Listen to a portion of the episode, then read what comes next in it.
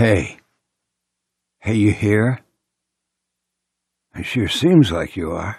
yep, there you are. You are here. You're listening to the Paul Leslie Hour. And what do we have for you? It's an interview from the archives with folky Phil Rolleston.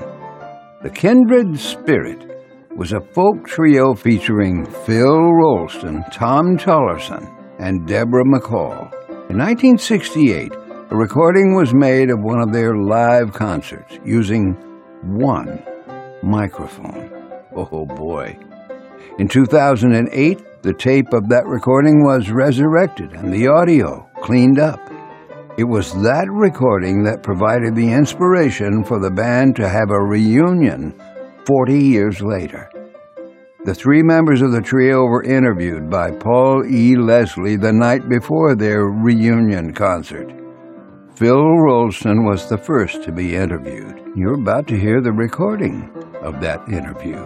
Hey, you know the YouTube channel's growing inch by inch. Please consider subscribing to the Paul Leslie YouTube channel. It helps us a lot, and it's free and fun to do so. I think the best move now is that we all sit back, relax, and listen to the Phil Rolleston interview.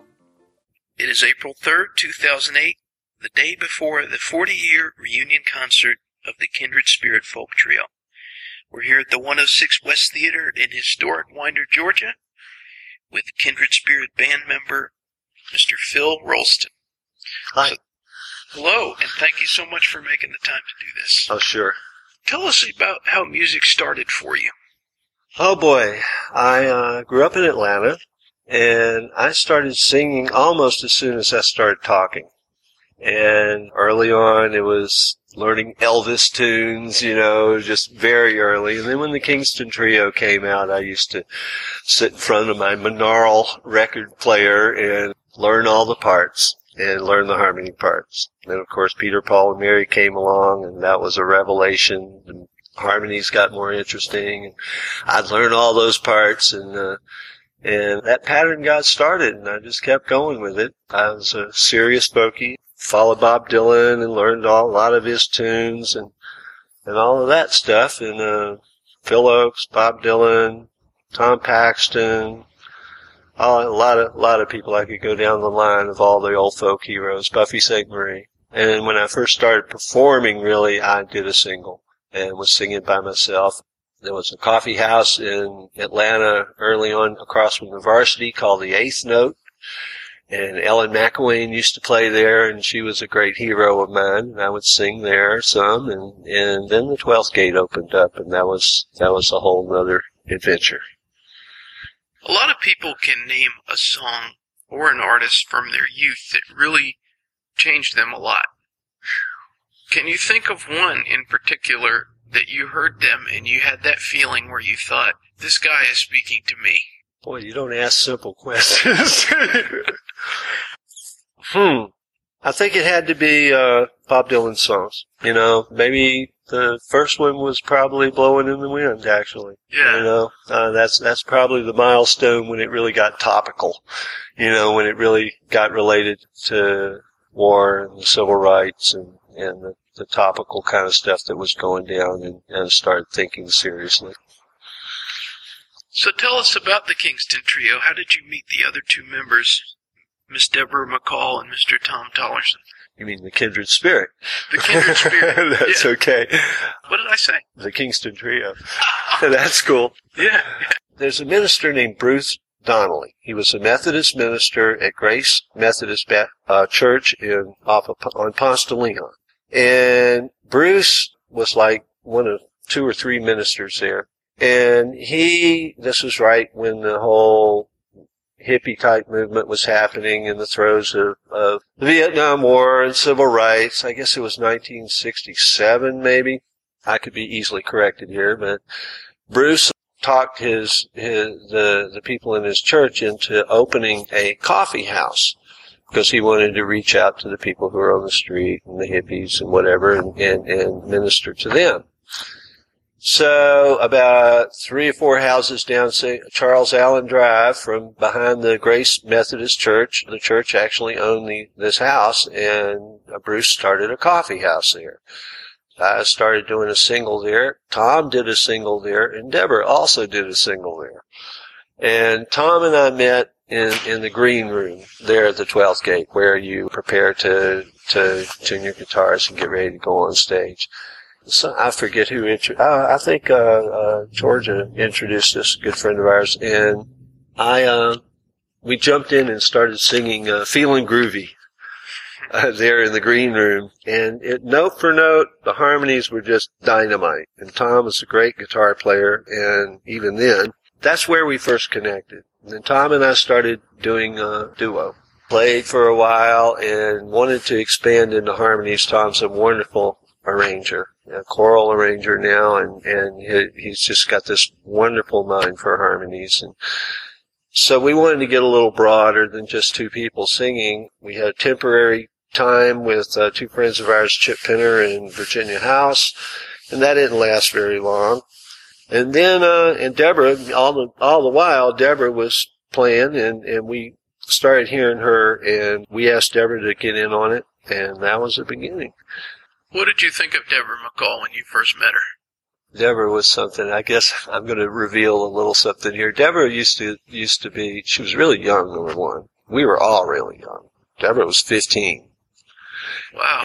She would be so nervous before a show. She was so nervous and scared. And she would come off and after playing, and she would come back and, and be all scared and sometimes even a little teary, you know, worrying, oh, did I do good enough? Did I do good enough? And we're all sitting there blown away by the stuff that she did. You know, she has this pure, absolutely pure, beautiful voice. And so we just loved her. Just fell in love with her right away. Did you have a feeling when you guys started playing together as a trio like something had clicked? Absolutely. That's why the name Kindred Spirit. We were kindred spirits. Do you remember back then and the, it's amazing you guys are playing after all these years again. I'm really excited about this concert. But do you remember back then thinking we want to portray some kind of message? Because oh. so much of that music from that time portrayed a message. No doubt about it. No doubt about it. And actually, as we started started working and, and, and getting more into it and maturing a little, our set lists were built to get that thing across. We we would start and build up and build up, and and and it wasn't just about the dynamics of the music, but it was also about going from point A to point B in, in a message. And the bottom line of the message is love. Yeah. You know, it's it's, it's knowing, seeing yourself in other people's eyes, and, and knowing that, that we're all connected. So after all these years, how did the idea to get back together and perform? Well, we had this dear friend who used to, who was one of our greatest fans, Bob Pearl, and Bob found a tape that had been made in 1969 at the bottom of the barrel in, in Atlanta. It's a beer room. One of the places we played a lot, one of the big folk places in, in Atlanta. This tape was made with one microphone in a live room, not on stage, just catching all the noise in the, in the room.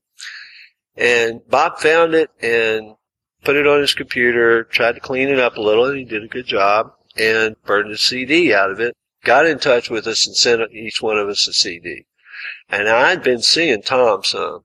You know, I had Deborah was all the way on the West Coast, so it wasn't as easy to get hold of, get a hold of her. But uh, Bob sent us that CD. Then it was just that it was just amazing. You know, we were going, God, this is really good. You know, we really we really had very intricate, difficult harmonies in, in the process of getting back to this. That that CD helped us a lot, but it's amazing how ingrained that is. It's the neural net in our brains. Just most of that stuff's there still. You know, it, it wasn't that hard to to go into it. It was like this warm, comfortable, familiar place again. That's how I got started. It really seeing getting those CDs, we all just started jonesing to sing again and be together again. It sort of led to, led from that. I can't wait to see it, the concert tomorrow night. But I was listening actually to this very concert footage you were just talking about last night, Uh, and we're going to be broadcasting it for all you people out there. Can you remember any song in particular that you thought, after listening to it after all these years, you thought, wow, this really sounds good?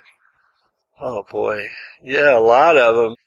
Sisters of Mercy is a wonderful song. Leonard Cohen's song. That was that was a really interesting arrangement that we did with it. Tom sort of did a baroque thing with it, and the harmonies were really, really good. That was that was a wonderful one. And actually, there's a song that that we did that wasn't even on that CD. That there's a Buffy Sainte-Marie song that is just we actually just finished rehearsing it. That is just amazing. The interesting thing about our our stuff is that nobody the, the melody doesn't stay with one person throughout a whole song. Sometimes that melody changes in the middle of a verse. Sometimes it'll even change in a line. And it's just, it- it's, it's really amazing. They, they were very, very difficult harmonies. And the first time we all got back together to start rehearsing, we were just sitting there working really hard and we got through in, in the first day and we, Deborah and I looked at each other and going, God, this stuff is really hard, but it's so incredible to work hard on, on this stuff before. You know, Deborah, as you know, Deb sang with Buffett for a long time, toured with them and everything, but, and she'll probably corroborate this, that, that of, of all the music that any of us have done, nothing was as hard. We never worked as hard on any music that we've ever done as, as the music that we do together. It's the passion. It's a passion and it's, it's just, it's magic. You know, sometimes you're lucky. A combination of people and voices and, and hearts work together. That certainly is the case with us. I've stopped by this 106 West Theater a couple of times this week to talk to people, and you guys have been rehearsing. And after all these years, what's it been like to be seeing each other on a daily basis and putting this show together? I know that this is going to be just a heartfelt concert. I know it. It's going to be great. What's it been like this week? It's been amazing. I mean, with that song I was just talking about, I had a, I started crying in the middle of the song. I, I, I'm turned into an old wuss here. It, it's, it's just, it, it really touches our hearts. It's, it's a blessing. It's a real blessing. I love them a lot, and, and I love the music, and thank God we can do it. I have one final question. The wonderful thing about this broadcast is it's going to go out all over the world. Uh, So my last question to you, what would you like to say to the world? I would have to steal a line of Barack Obama's. I gotta get that in. We have so much more in common than that which divides us. We have so much. And if we just pay attention to that, find those places, the things that we have in common, those basic things, we can overcome any of the stuff that divides us. It's all really small and petty stuff. Most of it's real mental. You get down to the bottom things of emotions and, and needs of people, we're all the same. We all want to eat. We all want to have love in our life. We all want to have meaningful work. It's the same whether you're in Iran or China or wherever. It- It's, it's the same. Everybody wants their kids to be uh, okay and happy and fed and sheltered. It's the same thing. There's only one of us. Sir, it's been a pleasure speaking with you. Thank you so much for making the time to do this interview. Thanks so much, Paul. Thank you for stopping by today. If you enjoyed our program, consider telling a friend about it. The Paul Leslie Hour is made possible through people just like you. So you want to keep the show going, right?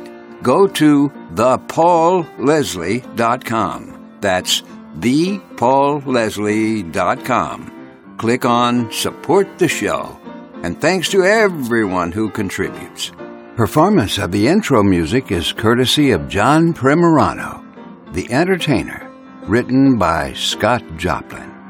End credit theme music is courtesy of John Primorano, the traditional song Corina Corina. Your announcer is Dan Gold. Hey, that's me. The show is hosted and produced by Paul Leslie.